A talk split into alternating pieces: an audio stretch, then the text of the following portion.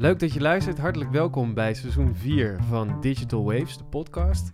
Mijn naam is Marcel Bamberg, ik ben de host. En bij mij in de studio zitten Sebastian Buurma en Peter Joosten. Peter, je bent biohacker. Ja, dat zul je niet zo vaak al in de uitzending hebben gehad, denk ik. Ik heb dat nog nooit gezegd. Nee, nou, de, de term, daar kwam ik eigenlijk, uh, denk vier, vijf jaar geleden mee in aanraking. Er zitten natuurlijk twee onderdelen in, bio van biologie en hacker, van wat de meeste mensen wel kennen. En daar komt ook de, uh, ja, de term vandaan dat in de jaren 70, 80, 90 en nu nog steeds heb je computerhackers die ingrijpen op de ja, computers om die te versnellen of geheugen uit te breiden of functies toe te voegen. En nu door de vooruitgang in nou, medische technologie of biologische uh, kennis ook van het menselijk lichaam zijn we ook steeds meer in staat om het menselijk lichaam te hacken, dus te verbeteren, uit te breiden. En daar komt eigenlijk de term biohacking vandaan. En ik uh, noem mezelf inderdaad biohacker. En daarnaast auteur, ook over dit onderwerp natuurlijk. Ja, ja ik heb uh, in uh, najaar 2020 is uh, mijn boek Supermens uitgekomen. Dat is met, alweer mijn tweede boek. daarvoor, het eerste boek heette ook echt biohacking. En in Supermens onderzoek ik eigenlijk de verschillende technologieën. En dat doe ik aan de hand van verhalen van mensen. En dat is heel breed, van ehm, het slikken van farmaceutische middelen tot de meest uh, science fiction-achtige ideeën van uh, kunnen we ooit onsterfelijk worden door onze gedachten te uploaden in de cloud. Nou ja, daar zal uh, Sebastian ook al ideeën bij hebben. Dus ja, dat, die, die, toekomst van de mens, dat is iets wat mij heel erg fascineert. Leuk. Zitten mensen te, te luisteren die denken, ja, ga verder, ga verder, ga verder. Sebastian, je bent co-founder van Emotiplus. Ja, klopt. Wat doet Emotiplus? Um, nou ja, eigenlijk alles wat te maken heeft met emotionele intelligentie. Dus uh, um, van een stukje begeleiding, maar ook onderzoek en um, ook ja, een stukje bewustwording creëren eigenlijk bij mensen. Uh, we hebben natuurlijk, ja, vanaf iedereen heeft, kent emoties wel, we hebben het allemaal. Alleen er gebeurt eigenlijk vrij weinig mee, terwijl je er eigenlijk best wel wat mee kan doen. dus daar hou ik me mee bezig. Waar denk jij aan als je denkt aan biohacking? dat ik heel erg begrijp dat, dat, je, dat we controle willen krijgen om onszelf ook echt verder te kunnen krijgen. En eigenlijk ja, het maximale uit onszelf te kunnen halen. Uh, en tegelijkertijd, en dat is denk ik ook wel een uh, onderwerp wat mij fascineert, is hoe groot is het aandeel van de ziel en een emotie en hoe groot is het aandeel van wat je echt kan rationaliseren en bijvoorbeeld echt kan kwantificeren. Um, weet ik zelf ook het antwoord niet op, maar het is wel inderdaad van ja, wat is eigenlijk de emotie en in hoeverre kan je dat echt, um, ja, wat kan je er eigenlijk allemaal mee? Dat is nog best wel een uh, lange weg, denk ik. Um, dus ja, dat is denk ik iets wat we moeten gaan uitvogelen. Met vandaag een eerste stapje, denk ik, uh, daarin. Ja, vandaag een eerste stapje. Uh, dit is het vierde seizoen dus van Digital Waves. De eerste aflevering van dit nieuwe seizoen. Dit is ook de eerste keer dat we het geen videopodcast hebben gemaakt. Dus het is echt alleen audio. Uh, welkom allereerst. En ook nieuw aan deze manier van onze podcast maken. Dat is voor jullie misschien helemaal niet nieuw. Maar normaal gesproken hebben we één op één interviews. Dus we zijn nu met z'n drieën. Betekent ook een nieuw format. We hebben alle drie iets meegenomen. We hebben één hoofdonderwerp, dat is biohacking. Daar gaan we het uitgebreid over hebben. Maar we hebben alle drie afgesproken iets mee te nemen. Uh, of het nou een nieuwsartikel is, of een stelling, of een mening over iets. En daar gaan we het in ieder geval over hebben. Um, we hebben helemaal niet afgesproken wie er gaat aftrappen. Maar kijk jullie een beetje aan. Waar, waar, willen jullie het over hebben? Ja, nou, op zich wil ik wel mijn uh, nieuwsitem uh, Ja, Peter, Peter trap gewoon af. Uh, want ik was wel waar ik door gefascineerd ben, want uh, nou ja, ik onderzoek dan de verschillende manieren hoe we het menselijk lichaam kunnen beïnvloeden, met name door techniek. En de meeste mensen zullen dan in eerste instantie denken, bijvoorbeeld met de Paralympische Spelen, aan, uh, aan het hebben van dragen van protheses, of benen of armen, of misschien mensen met een verlamming, die, met een dwarslesie, die exoskeletten hebben. Dus dat zijn met name fysieke uh, aspecten. Maar waar ik heel erg door gefascineerd ben en ook wel was getriggerd door de aanwezigheid eigenlijk van, uh, van Sebastian, is van het brein. En um, ik heb daar voor mijn boek ook onderzoek naar gedaan. Van um, ja, wat doen we eigenlijk al met het ingrijpen op het brein? Want wij als mens, wij zijn heel erg geneigd van we gaan eerst uitzoeken hoe het, hoe het, werkt, maar dan willen we er ook graag op ingrijpen. Om het, en, en vaak doen we dat in eerste instantie met alle goede bedoelingen, met name in de gezondheidszorg. En dan ben ik gefascineerd door uh, deep brain stimulation. En dat is een, uh, ja, een behandeling die wordt, voor, kan worden voorgeschreven aan mensen met de ziekte van bijvoorbeeld van Parkinson. Mm -hmm. En dan wordt eigenlijk een naald bij een bepaald hersengebied gezet en dan wordt een klein stroompje opgezet. En die kunnen die mensen dan beïnvloeden. En dan, nou, dat is best wel bijzonder. Ook als je dat zoekt op YouTube, komen ze ook wel voor een groot gedeelte van hun tremoren af, van de ongecontroleerbare trillingen. En ehm, eigenlijk het, het pleidooi, of nou, dat klinkt, weet je, het centrale thema in mijn boek is van vaak gaan we eerst technieken gebruiken in de zorg. En als het, dan gaan er op een gegeven moment ook mensen die dat willen gebruiken, niet om zichzelf te genezen, maar om te verbeteren. En ik ben heel erg benieuwd wat voor, welke kant dat op gaat met die hersenimplantaten. En dan kwam ik recent aan een uh, onderzoek tegen van een uh, Stand Road, heet dat dan. En die hebben eigenlijk een revolutionaire manier, zeggen ze zelf, waarin ze eigenlijk uh, ja, mensen met, uh, ook uh, met de verlamming kunnen helpen. zij zeggen, we gaan niet rechtstreeks met een naal, schedel openmaken met, met een naald erin. Maar wij gaan eigenlijk net zoals je een pacemaker of een, een, hoe heet dat? Een statine zeg maar opereert. We gaan via de bloedbanen kunnen we ook naar het brein. En dat we daar eigenlijk een soort van elektrode in het, ja, in het bloedvat in het brein aan kunnen zetten. En als die patiënten dan trainen, kunnen ze daarmee ook computers bedienen en dat soort dingen. Um, dus dat zijn. En dan zit ik alweer te denken van hé, hey, dat is een nieuwe techniek. Maar um, ja, het is een heel gelikt videootje. Uh, kan dat wel? Hm. Um, en, en gaan er op een gegeven moment, uh, misschien denk ik niet, nu niet, daar ga ik vanuit. Maar gaan mensen over 10, 20 jaar gaan die dat soort dingen gebruiken. Niet om, omdat ze verlamming hebben, maar omdat ze sneller willen communiceren met hun computer of met iemand anders. Dus dat vond ik heel uh, fascinerend. Want wat we in die video zien, is dat mensen die daarvoor niet uh, meer uh, hun handen konden bewegen of niet meer goed konden praten, dan zonder dat te gebruiken, zonder een muis te gebruiken, zonder facial recognition, whatever. Het gaat echt over hoe zij denken. En daarmee kunnen ze dan een woord schrijven op een toetsenbord of zo. Ja. Ik vond het heel moeilijk te begrijpen. Ja. Want dat lijkt voor mij nog iets wat uh, in theorie kan. Maar deze, uh, ja, het is een, een start-up. Die zegt, ja, we hebben dus nu twee mensen gevonden... die ze als soort van proefpersoon hebben gebruikt. Daar hebben ze onderzoek uit gedaan. En dan zie je dus echt dat die mensen hun mail checken... door alleen maar naar een scherm te kijken. En hoe dat precies werkt, dat is mij dan niet helemaal duidelijk. Want zover gaat mijn uh, technologische kennis niet. Nee, volgens mij wat ze... Maar een goede uitleg wat ze, wat ze hebben gedaan is... die mensen dan ook wel trainen... Dus heel simpel. Uh, je zou kunnen bijvoorbeeld dan die mensen kunnen trainen van denk nu aan het uh, een stapzet of je, je, je rechterhand uh, knijpen of zo. En dan kun je, als je dat, en dan kunnen ze dan die signalen oppikken van wat, wat voor ja, spikes en signalen komen dan binnen op dat systeem. En dat, dat wat in het hersen, wat in die bloedbaan zit, zeg maar. En dat is weer gekoppeld, denk via Bluetooth aan een nou, computer of smartphone of wat dan ook. En dan um, worden die mensen getraind van... oké, als ik nu met mijn cursor naar rechts wil... dan moet ik er eigenlijk aan denken... net of ik mijn hand uh, zo uh, knijp. Of, of, en als ik uh, naar links wil met de cursor... dan moet ik ergens anders aan denken. Volgens mij gaat het op die manier. Dus het is nog wel... het is nog zeg maar niet... en dat is wat ik wel heel interessant vind met dit soort technologie. Het lijkt vaak heel erg zo... net als wij met computers... een soort van plug-and-play. Van up, je kan het en je kan direct zeg maar communiceren met een computer... maar er zit ook nog heel veel training en afstemming uh, bij. Uh, maar ja, het, het, is een combinatie van, uh, nou, je, ze moeten weten van welke hersengebieden oplichten, waar ze wat signalen uit kunnen afpikken, afhalen en hoe ze dat dan weer kunnen vertalen naar, naar een computer of zoiets. Ja, als we het over dit soort dingen hebben, merk ik vaak dat je of heel enthousiast wordt, of je wordt heel angstig. Hoe is dat bij jou? Ja, um, Beide. Ik heb ook het filmpje gezien. En uh, ik denk dat het heel mooi is dat je op een gegeven moment inderdaad... voor mensen die echt handelingen missen... Uh, dat komt inderdaad vaak vanuit het hersen natuurlijk aangestuurd. En als je dat een beetje kan vinden door training... en dat eigenlijk kan omdraaien... dus dat vervolgens dus het signaal bepaalt ook wat er gebeurt op een scherm... Uh, daar kan natuurlijk heel veel kwaliteit mee genereren... voor heel veel mensen die dus echt beperkingen hebben. Um, anderzijds, ja, ik vind het sowieso eng wanneer er iets in de hersenen uh, gaat, gaat komen, zeg maar. Um, natuurlijk om verschillende redenen, maar ook omdat je... denk ik heel snel kan doorstaan in wat voor betekenis je eraan ontleent, zeg maar. Dus ik denk dat bijvoorbeeld, als naar mijn eigen vak te kijken, emoties. Emoties is veel meer dan een hersendeel. Het kunnen verschillende hersendelen zijn, het kan elke keer anders zijn, het kan op andere plekken lichaam zijn. De betekenis is afhankelijk van je sociale context om je heen. Um, op het moment dat je dat zeg maar gaat linken aan een specifieke plek um, en daar ook betekenis gaat ontlenen, dan, dan draai je denk ik op de verkeerde manier om. Dus ik denk dat bij dat soort technologieën, ongeacht inderdaad het filmpje zag we heel ja, flashy uit en heel goed. En het was echt eigenlijk, een, ja, het zag er prachtig uit, zeg maar.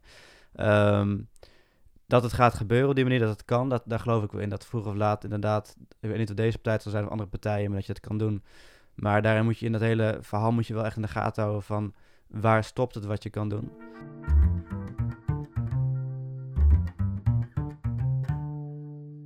Peter, je hebt het dus net had je het al over het genezen en dat wordt dan later verbeteren.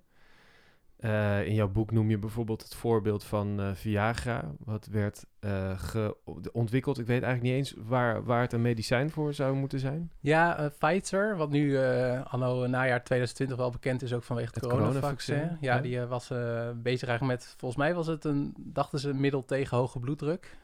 Alleen toen kregen ze de proefpakketjes niet terug van de proefpersonen. En toen dachten ze van, hé, daar is wat aan de hand. nou bleek dus dat het andere capaciteit had, Viagra.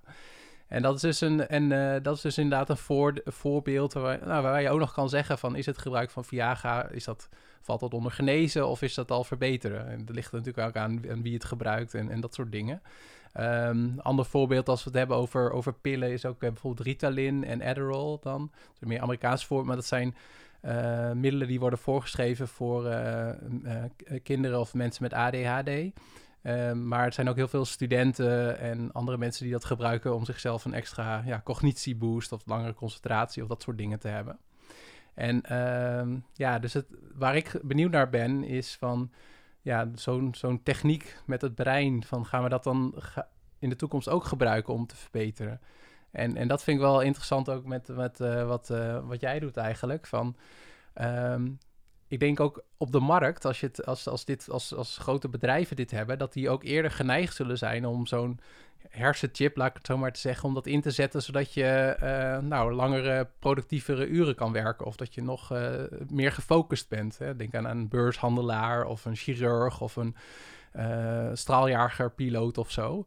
En ik denk dat bedrijven eerder daarop zullen inzetten. Langere concentratie, eh, meer focus, beter geheugen. Ja. Dan dat ze zullen inzetten eigenlijk op, op wat jij zegt. Wat ik, waar ik wel mee eens ben dat het eigenlijk veel belangrijker is. Ehm, ja, meer de emotionele intelligentie. Tenminste, ik denk dat het voor een beurshandelaar... of misschien dat is ook een beetje mijn vooroordeel... dat, dat die op andere dingen worden afgerekend dan op hun emotionele intelligentie. Dus ik, ehm, dus ik ben daar voor mezelf ook in aan het zoeken... van hoe kan je dat dan... Ja, moeten we dat ook... Is, is, dat überhaupt... Denk je dat we dat met techniek kunnen verbeteren? Of is dat echt iets wat je mens tot mens ontwikkelt? Ehm, nou, ik heb toevallig vandaag nog met mijn eh co-founder ook over gehad. En we hadden het er ook over. Ik vertelde dus over vandaag dat hij naartoe ging. En ehm, ik denk dat, je, stel dat jij zeg maar, als ik nu bijvoorbeeld mensen leer om emotioneel intelligenter te worden, dan moet ik ook met ze praten, ik moet met ze reflecteren, je moet verbanden gaan zien. En of ik dat nou ga vertellen aan die persoon, eh, of dat, ik wil artificial intelligence iets meet bij jou van, dit en dit is er vandaag gebeurd, kun jij jezelf analyseren wat is gebeurd. Daarin kan je denk ik goed verbeteren. Ehm, maar de interpretatie kan snel te ver gaan. Of dat de interpretatie niet meegroeit met je eigen ontwikkelcurve. Ehm, dat is denk ik los van concentratie. Ik denk dat je best wel eh, kan merken, bijvoorbeeld, een heel simpel dingetje. Je kan bijvoorbeeld met bepaalde ehm hartslagvariabiliteit, het gaat niet over hersenen, maar het gaat meer over een hartslag en daar een berekening over. Kan je meten of je zeg maar 's ochtends ja, aan het herstellen bent of nog gespannen bent, zeg maar. En daarop kan je je trainingsschema aanpassen. Kijk, voor dat soort dingen leent technologie zich denk ik perfect. En ook als je dat hebt over eh, werk en burn-out. Ehm, ja, er zijn manieren om, waarbij dat zeg maar technisch gezien, eh, bedoel digitaal gezien, kan zien aankomen. En daarvoor leent het zich wel, maar dan heb je het meer over ehm, monitoring. En aan de hand alsnog van een soort van persoonlijke analyse, verbetering. En dan doet uiteindelijk die technologie niet de verbetering, maar alsnog de mens met de expertise, zeg maar. En ik denk wel dat wij als mensen... ehm, eh, bijvoorbeeld zijn bepaalde studies gedaan met eh, artsen, die kunnen dan naar eh, röntgenfoto's kijken. En uiteindelijk moeten ze daar zelf een algoritme van maken van hoe letten wij daarop. En dat algoritme heeft uiteindelijk elke keer die artsen verslagen. Als, alsnog is het algoritme gebaseerd op de kennis van de artsen. Uiteindelijk, ehm, dus ja, de feedback die gegeven wordt en hoe het onderwerp gemaakt wordt, daar zul je toch die kennis uiteindelijk voor moeten hebben, denk ik, om dat goed te leiden, zeg maar. En ook met name hoe je het vervolgens gaat terugkoppelen natuurlijk. Want je krijgt een uitslag, maar wat doe je er vervolgens mee? Een machine gaat niet aan die patiënt vertellen wat er aan de hand is, of wat het mee moet doen, of hoe de beleving eromheen zit. Dus ik denk dat dat menselijke, ehm, eh, ja, echt dat, dat interpersoonlijke, dat dat, dat dat echt een heel ander ding is dan eh, wat je eigenlijk eh, ja, gewoon kwantificeerbaar kan, eh, kan meten. Ben ik het toch niet helemaal mee eens.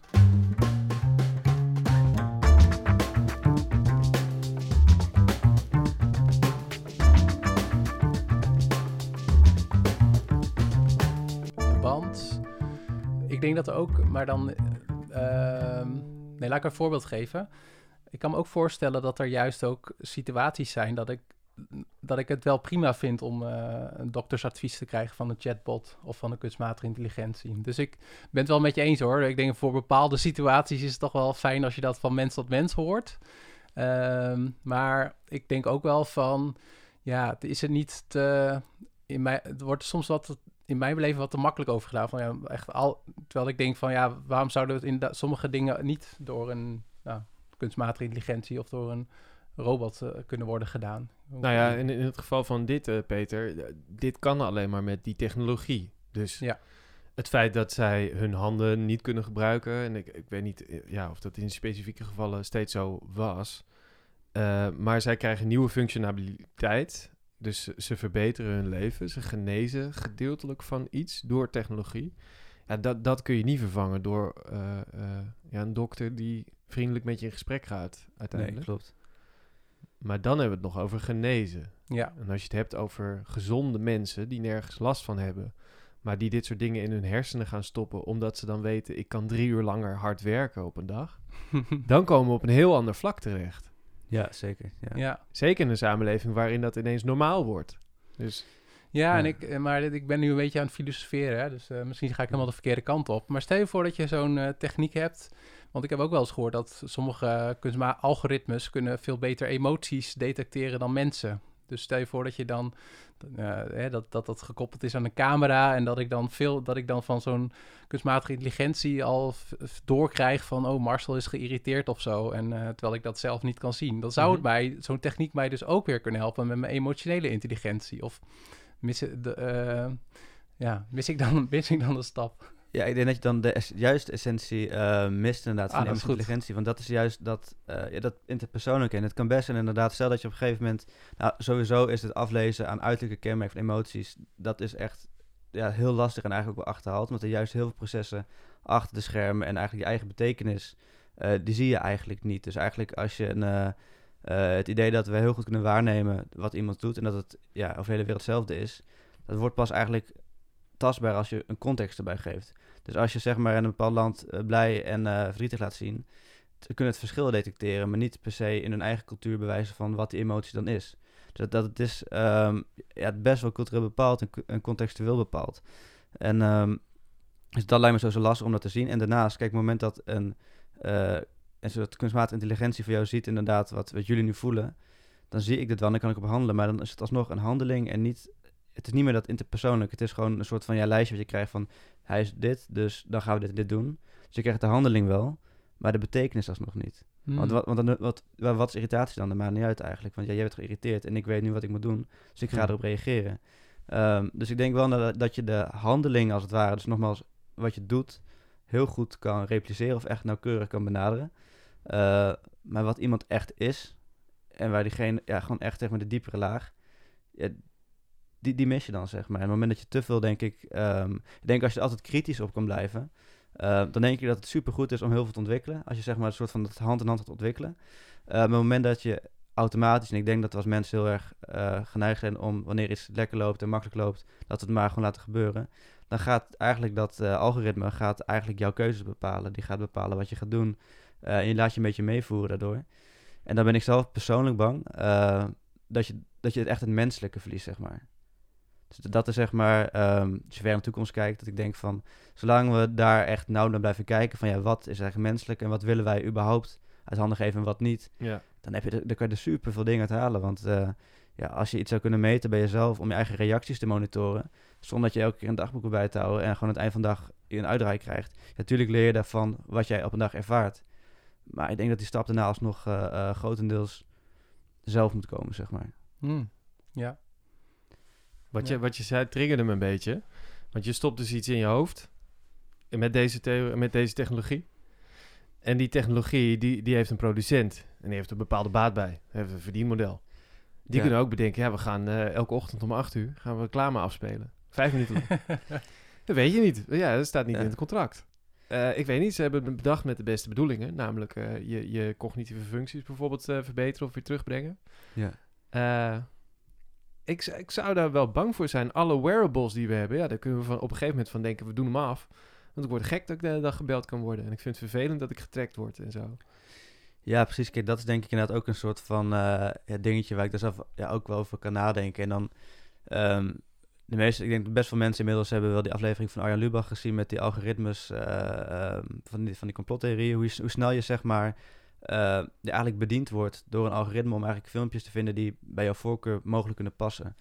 Ehm, wat nou inderdaad als je op een gegeven moment die, die, die implantaten krijgt in je hersenen en ze willen ook een bepaalde efficiëntie bij je organiseren.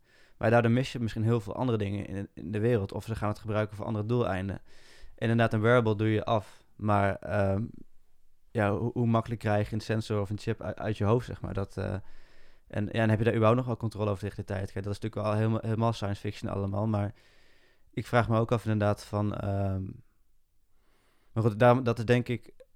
We gaan nu denk ik ook wel uit van een soort van um, potentieel slecht scenario natuurlijk. Omdat ook gewoon ja, het is eng en het is nieuw, zeg maar, en het is innovatief. Ehm, maar ik denk dat, dat dat het vraagstuk echt heel belangrijk geworden als inderdaad, kijk, dat de technologie, technologie, technologieën gaan komen die ons uh, verder gaan brengen, ook, ook in onze hersenen, dat die gaan komen, daar twijfel ik eigenlijk niet aan, want we gaan er denk ik heel veel goed mee kunnen doen. Maar het is ook onze verantwoordelijkheid als mensen om te zorgen dat we dat goed blijven doen, denk ik. Ja. Dus door naar dat soort vraagstukken van ja, wie mag het in handen krijgen en hoeveel controle heb je er uiteindelijk zelf over en... Uh, um, ja, om toch de, ja, de menselijkheid uh, te bewaren, zeg maar. Ja. Zijn we te pessimistisch, uh, Peter?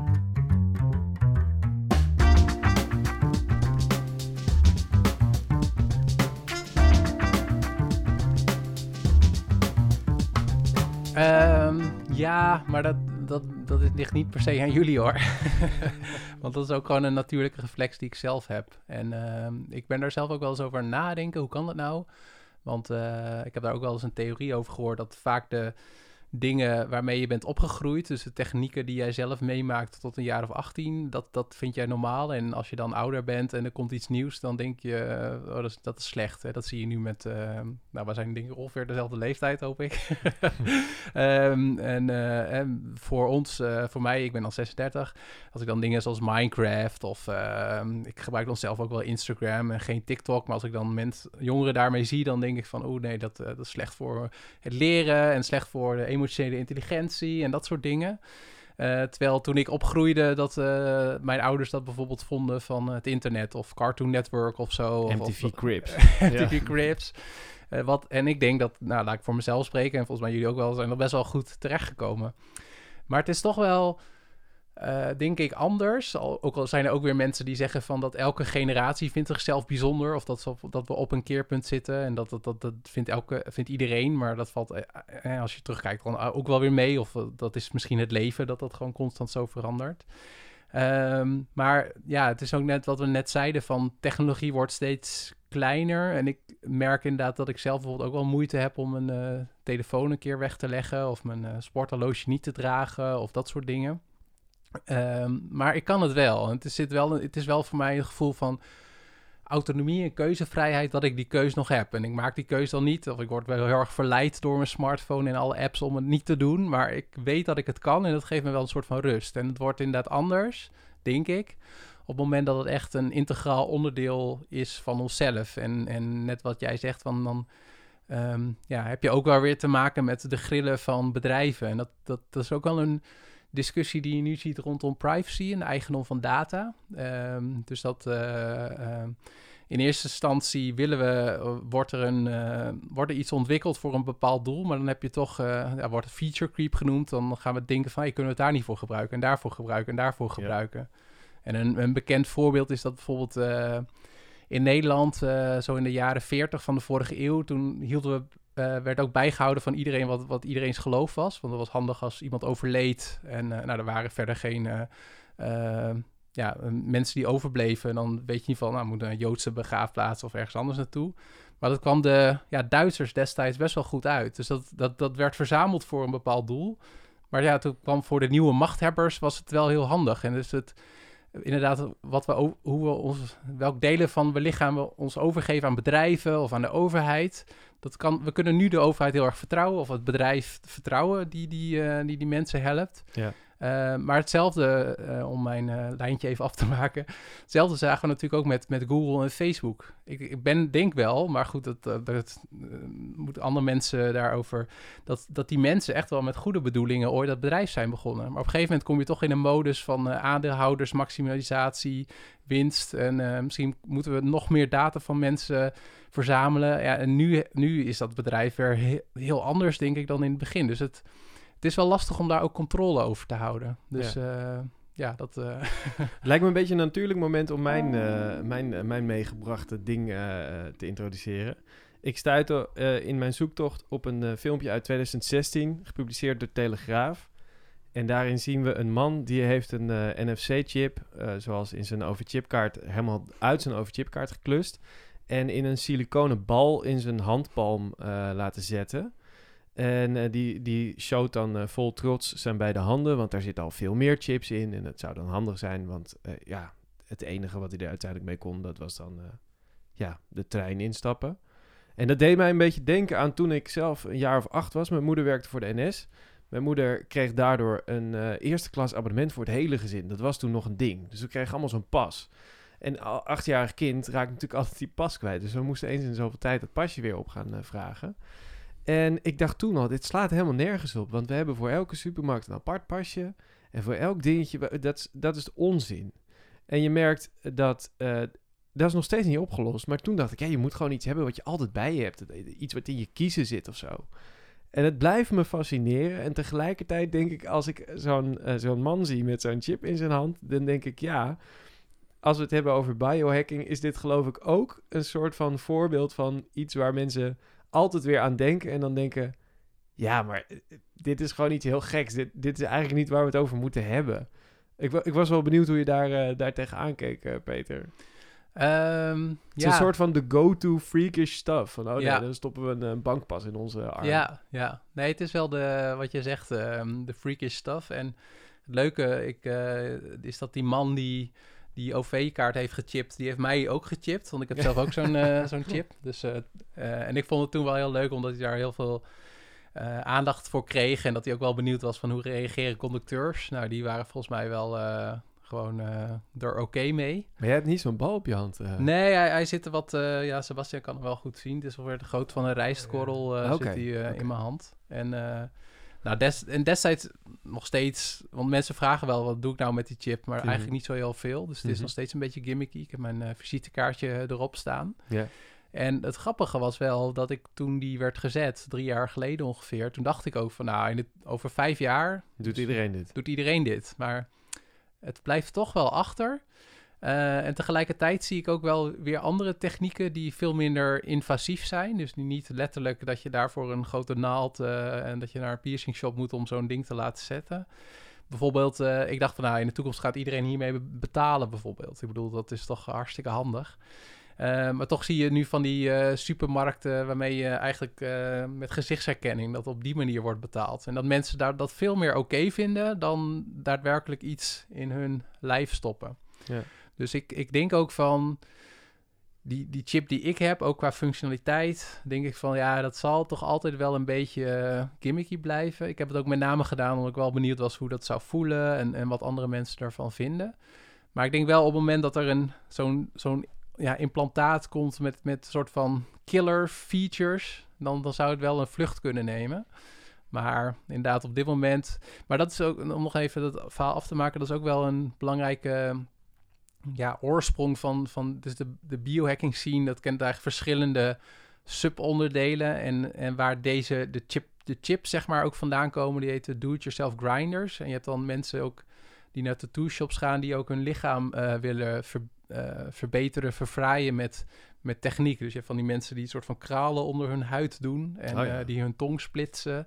En vanuit die scene kwam op een gegeven moment op van ja, we kunnen natuurlijk allemaal van die dat soort dingen doen. Maar waarom kunnen we dan niet functies toevoegen aan die kralen of aan die, aan die bollen of aan die andere dingen? Dus dat, en daar heb je ook heel veel kunstenaars in. Dat vind ik ook interessant, die dan hun, echt hun lichaam als een kunstobject zien.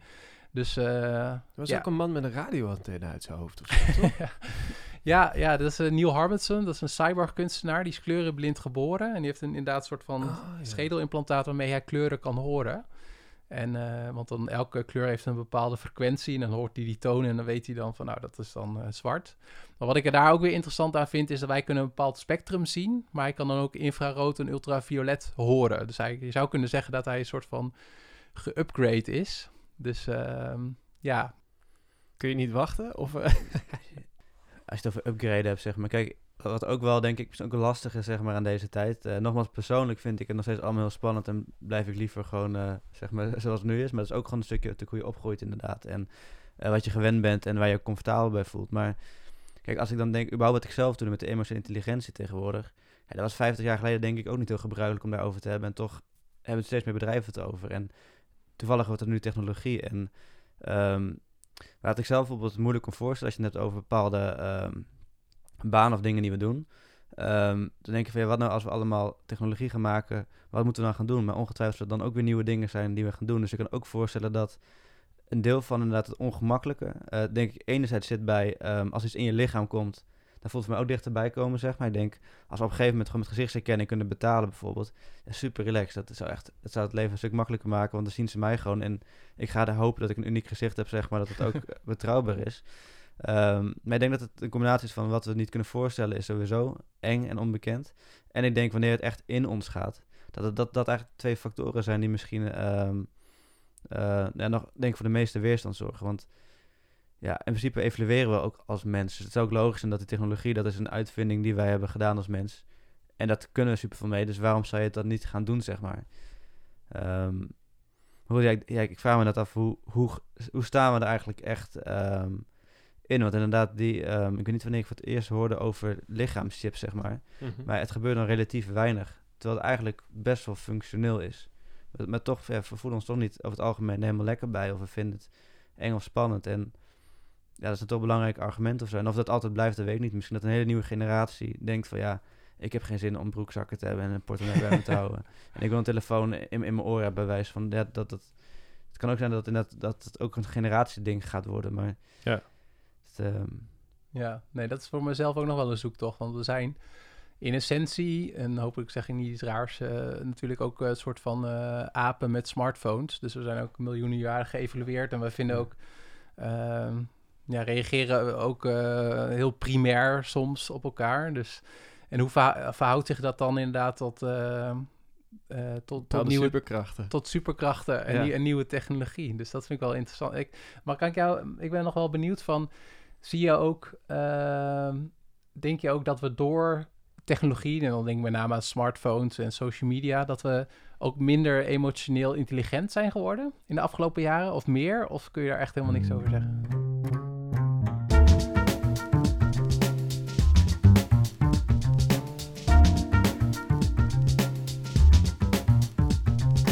Ik denk het wel. Enerzijds wel, en anderzijds niet. Ik denk enerzijds zijn we er denk ik minder intelligent van geworden, omdat dingen worden efficiënter, dus dingen worden ook iets makkelijker soms gemaakt voor ons, waardoor we eigenlijk veel meer handelingen kunnen doen en eigenlijk doelgericht aan het werk gaan. Dus we hebben enerzijds altijd minder menselijk contact nodig gehad. Anderzijds, je ziet ook wel nu in kentering komen, omdat we dus best geavanceerd zijn, is het ook wel belangrijk om juist met mensen verbinding te vinden. Dus het, en er is acceptatie voor het onderwerp gekomen, wat er misschien 50 jaar geleden wat minder was, omdat je natuurlijk meer hiërarchisch. Dus ik denk dat het beide kanten opvalt. Ik denk dat we misschien minder meekrijgen uh, um, van jongs af aan, als je echt opgroeit met een smartphone, omdat heel veel je daar doet, zeg maar. Um, maar tegelijkertijd denk ik ook ja, dat er wel meer ruimte is gekomen qua onderwerp en dat het ook nodig gaat zijn, want we moeten toch uiteindelijk, helemaal deze fase, als je het deze thema's zo hebt, toch een keer met elkaar in gesprek gaan van ja, wat gaan we nou eigenlijk doen? En daarin heb je toch uh, dat je elkaar moet kunnen aanvoelen, je moet een gesprek kunnen leiden, je moet kunnen communiceren. Um, niet alles kan digitaal. Dus ik denk dat wat dat betreft dat het uh, echt twee kanten opvalt. Ja. Dus uh, het is misschien een beetje een vaag antwoord, maar um, ik, ja, ik weet niet. Ik denk niet dat we per se uh, minder emotioneel intelligent zijn geworden. Ik denk dat we het alleen misschien wel... Ja, kijk, ook een hele beweging. Je hebt natuurlijk tegenwoordig uh, is mindfulness heel erg in. Ja. Dat is niet per se emotionele intelligentie, maar toch ook wel stilstaan bij leren stilstaan bij gevoel. Ja, dat is, dat is natuurlijk denk ik 30, 40 jaar geleden ondenkbaar geweest. Ja. Voor het grote geld, terwijl heel veel mensen nu het erkennen. Dus um, ook logisch, want natuurlijk door de technologie moeten we ook veel meer uh, presteren, eigenlijk steeds meer. Het is natuurlijk logisch dat we ook meer behoefte hebben om mentaal balans te vinden. Um, dus ja, ik vind het wel een interessant eh, punt eigenlijk. Ik denk beide kanten op. Geen idee. Ja. ja, ik doe zelf ook eh, s ochtends en s avonds mediteren. Ook als een soort van tegenwicht over, ja, voor mijn gevoel dan. Hè? En dan soms dat vind ik ook nog best wel moeilijk als ik 's ochtends wakker word en denk, oh, eigenlijk heb ik wel zin om eerst even WhatsApp en Instagram te checken en mijn mail. Maar dan, nee, Peter, eerst even, ik doe 10 minuten hoor. Eerst even 10 minuten zitten en dan eh, daarmee bezig zijn. Maar ik moest er even aan denken, want ik, ik ken een ander, andere, ehm, eh, ander onderzoek van een neurowetenschapper. Die zei van, eh, die had bewust geen Google Maps op zijn telefoon. Eh, omdat hij zei van ja, dan if you don't use it, you lose it. Dus dan zou die, was hij bang dat hij zijn, ja, zijn ruimtelijk inzicht zou verliezen. Dus daar zat ik over te denken van ja, geldt dat ook bijvoorbeeld voor emotionele intelligentie? Hoe meer je... Ik, ik merk het zelf ook dat ik Maar wat was daarvan de uitkomst? Eh, nou, hij heeft het volgens mij niet bij zichzelf gemeten, maar dat was gewoon een- zijn standpunt die hij had. Want dat, hij dat, dat hij dan niet wilde gebruiken, omdat hij bang was dat hij anders die capaciteiten zou verliezen. Hm. En dat doet me dus zelf denken van, als ik naar mezelf kijk, ja, ik, eh, ik eh, WhatsApp veel meer. En als ik mensen moet bellen, dat vind ik, eh, denk van, oh, ik eh, stuur liever gewoon een eh, sms of een mail of zo. Maar dat zijn wel minder rijkere vormen van communiceren. Dus Zeker, ontneem ik ja. mijzelf dan niet de ruimte om voor die emotionele intelligentie, zeg maar. Dat ook Ja. weer een losse brain fart, maar goed. Ja, ik, ik denk het wel. Ik denk dat wel het belang... Ik ben ook heel benieuwd nu naar de corona-periode. Ik weet niet of jullie eh, veel ook bellen, beeldbellen, zeg maar. Ehm, ik vind Ja, het zelf zeker. een zwaarder proces ook, want het is... Ik heb juist die cues ook nodig van andere mensen om een beetje in het gesprek te komen. Je, dat, dat is zo'n groot deel van je communicatie en dat mist toch enigszins op, op een scherm. En ik denk wel inderdaad, hoe meer we uiteindelijk met technologie gaan doen... ehm, de skill emotionele intelligentie, dat is ook iets wat je eigenlijk alleen maar kan ja, ontwikkelen met andere mensen. Want anders kan je natuurlijk nooit testen of wat je doet, of je daar intelligenter wordt. Dus ik denk inderdaad dat, ehm, zolang we technologie gebruiken inderdaad voor heel veel handige dingen, eh, maar ook blijven communiceren met elkaar, dat het echt wel meer ruimte gaat krijgen om te ontwikkelen. En ehm, wat je zegt, ik weet niet, zeg maar, het viel me laatste keer op. Ik heb zelf, ehm, en misschien ben ik zelf daar heel apart in, maar als ik aan het whatsappen ben en ik eh, schrijf iets leuks, tenminste wat ik zelf leuk vind, dan merk ik ook dat ik lach. En ik heb echt op mijn gezicht nog steeds emoties als ik type. Maar ik heb ook eh, mensen die wat jonger waren, de, die zie ik dan appen en dan zijn ze verliefd, zeggen ze. En dan zie, dan zie ik het niet aan hun gezicht. Ja, ja. En dat, dat vind ik, nogmaals, het kan toev- volledig toeval zijn. Maar ik vraag me af, ehm, ja, ik, ik ben opgegroeid, ja, je gaat je eigen gezichtsgelaatstrekken doen. eh, je, ja, je, communiceert met alles. Je, je lichaam, met je gedachten, met, met, met, je, met, je, met je stem. Met- ja, Ja, dat is aan de ene kant waar. Maar ik merk ook dat dingen die ik echt niet leuk vind via Zoom, ga ik toch wel doen alsof ik ze leuk vind of zo. Omdat ik in een call zit met vier anderen. En het is wel heel debiel als iedereen heel erg vrolijk kijkt en ik ga dan heel erg strak gaan zitten, Ja. zitten loeren. Van, Ja, ja, dit is heel flauw. Jullie zijn niet leuk. ja, ik denk, je- je- Dat is ook niet oké. Het gebeurt nog steeds wel, maar ik denk eh, dat je die subtiele dingetjes mist. Ik denk dat inderdaad als, als iedereen gaat lachen, dan eh, zie je net, het is grappig als je een keer, en moet je maar eens proberen, gewoon als je gaat lachen zelf, dan gaat waarschijnlijk de rest ook binnen een paar seconden met je meelachen, zeg maar. Gewoon op hun gezicht, zeg maar. Niet qua geluid, maar gewoon qua gezichtsuitdrukking. Ja. Eh, maar dat zijn best wel duidelijke signalen. Alleen, we geven niet heel vaak overduidelijke signalen. Vaak zijn het ook juist hele kleine dingetjes die je misschien niet eens kan duiden in je bewustzijn, maar die je wel ziet en erop reageert. Ja. Hm. En ik denk dat het belangrijk is dat we die dingen ook blijven. eh, want ja, daar leer je dus van. En daardoor ga je op een gegeven moment meer kunnen zien bij andere mensen. Ja, ik, ik zie nu zo'n tiener die dan rolling over from laughing on the floor of zo. Rolling on the floor from laughing out loud. ja. En dan met een strak gezicht. ja, precies. Heb ik me ook veel schuldig aan gemaakt. Ook al in de MSN-periode, zeg maar. Ja, ja. Het heeft me er niet slechter van gemaakt, denk ik. Was, was nog wel een ander ding waar ik een beetje over na zat te denken met dat, eh, met dat implementeren van zoiets. Dat je, eh, als ik nu voor een Sonos kies, dan moet ik alles van Sonos kopen. Ja. En als ik nu een Apple koop, dan moet ik altijd Apple eigen eh, opladers, want anders gaat die stuk. En na twee jaar bedenken ze weer een nieuwe oplader, en et cetera, et cetera. Zou je dat ook krijgen, dat je zo'n lock-in syndroom krijgt met spullen die je in je hoofd stopt? Dus dat je dan de chip van de ene fabrikant, maar ook dat in je hersenen van de ene fabrikant en ook je verlengde schoen of whatever. Ja, Kijk, Ja. en dan wordt het ook weer spannend. Want dan val je uiteindelijk onder één groot moederconcern. En eh, die beheert in principe alles wat je in je lichaam hebt dan. Ja, Ja. Dat, is, dat is heel ziek, toch? ja maar het is wel een terechte, eh, terechte zorg. En dan eh, niet zozeer in de, of ja, die, die lock-in vind ik heel interessant. Van, eh, ben jij, eh, jij bent wel echt een Google-persoon en ik een Apple, weet ik veel. Of, eh, maar ook ehm, dit is natuurlijk ook wel gevaar dat we dan een menselijk lichaam ook als, eh, ja, als product kunnen Als zien. gadget. Van, eh, Ja. ja, als ik nu een nieuwe telefoon wil, dan, eh, nou, dan koop ik dat of niet. Dat is verder prima. Maar wat als ik dan over straat loop en ik zie van... hé, hey, die Marcel die loopt al een paar eh, versies achter met zijn ehm, upgrade of zo. Dus dat, dat vind ik inderdaad ook wel een, eh, een, een aandachtspunt of gevaar. Van welke mate ja, kun je dat dan aan de buitenkant zien... en wat voor impact heeft dat dan? En eh, nou ja, ik, eh, ik had ook gezien dat jij hebt rechten gedaan. Dus dan is het natuurlijk ook wel interessant van... en dat doet mij dan denken aan science fiction. We hebben natuurlijk al een paar keer aan gerefereerd. Bijvoorbeeld aan films als Ghost in the Shell. Dat Ja. is zij deel machine en deel haarzelf. Maar wie is dan eigenaar van die ledematen? Maar ook, stel je voor dat je voor je werk echt een soort van... Ja, enhancement of augmentation nodig hebt. Eh, wat nu al, hè, eh, mobiel of tablet of dat soort dingen. Maar stel je voor dat je dat echt nodig hebt...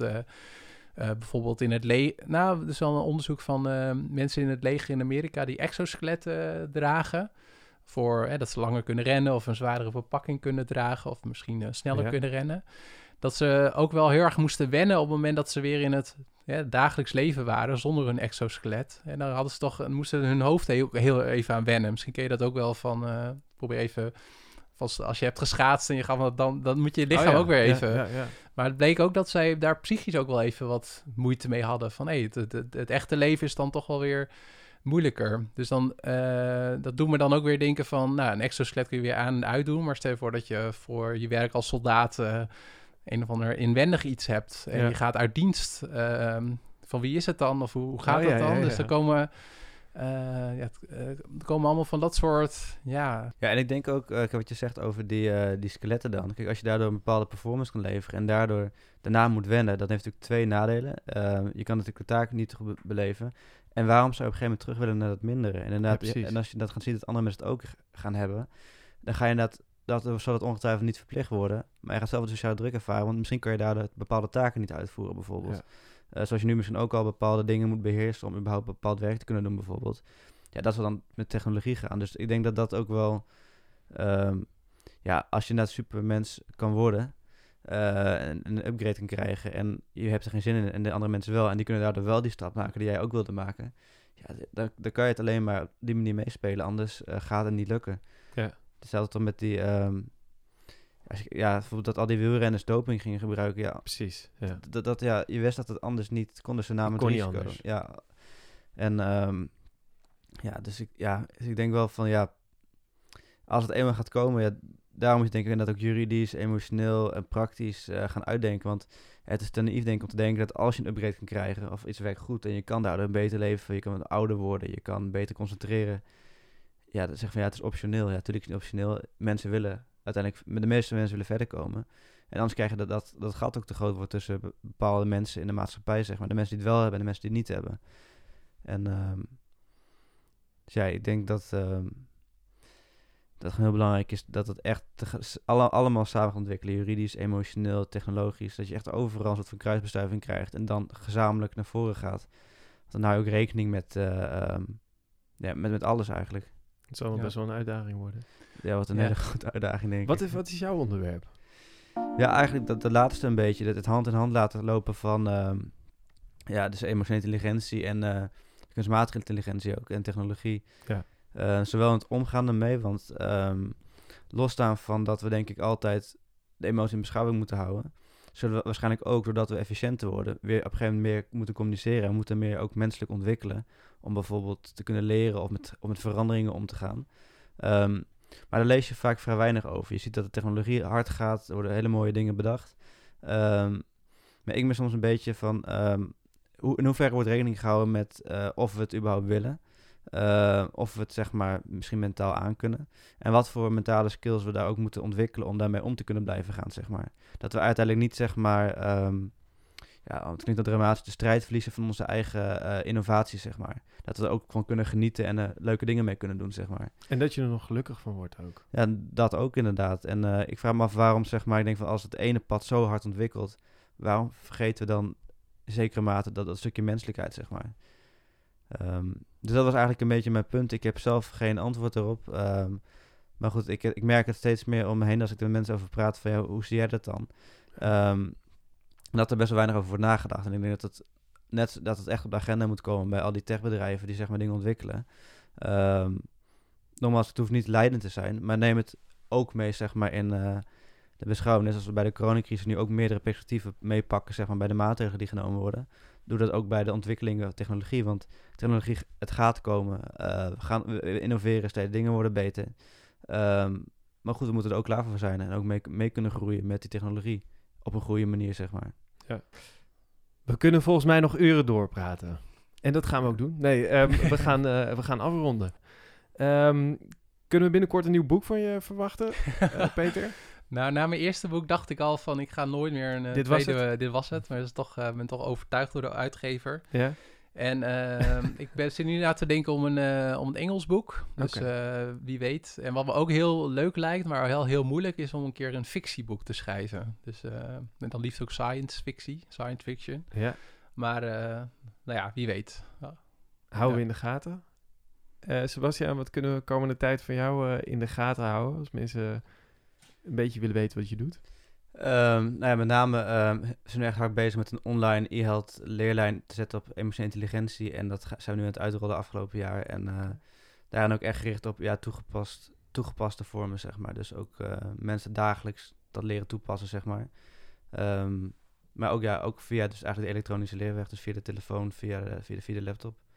Dus wie weet dat ze daar een keer te gaan tegenkomen. Cool. We hadden nog heel veel andere dingen kunnen bespreken. Ik las van de week bijvoorbeeld dat er iemand eh, die met, met, met vliegpakken... Ik weet niet of jullie het meegekregen Er was een man die, die pakken draagt en dan kan die vliegen. Die was helaas eh, verongelukt, want het Ah. eh, ging niet goed. Maar ik dacht, ja, dat zijn ook dingen waar we het over kunnen hebben. Dat, het zou Ja. vet zijn als we gewoon allemaal vleugels hebben. ja. Maar dat misschien een volgende keer. volgende Zit je nou te luisteren en denk je, ja, ik heb nog wel meer eh, onderwerpen waarvan ik denk, daar moeten we het over hebben. Laat het ons vooral weten. Abonneer je op, op de podcast in eh, Spotify of andere podcast apps. Je favorieten zou ik zeggen. Laat vooral even weten wat je vindt en eh, geef sterren waar dat kan. En als je dan toch sterren geeft, geef er dan vijf. Dat is lekker veel. Dankjewel voor het luisteren.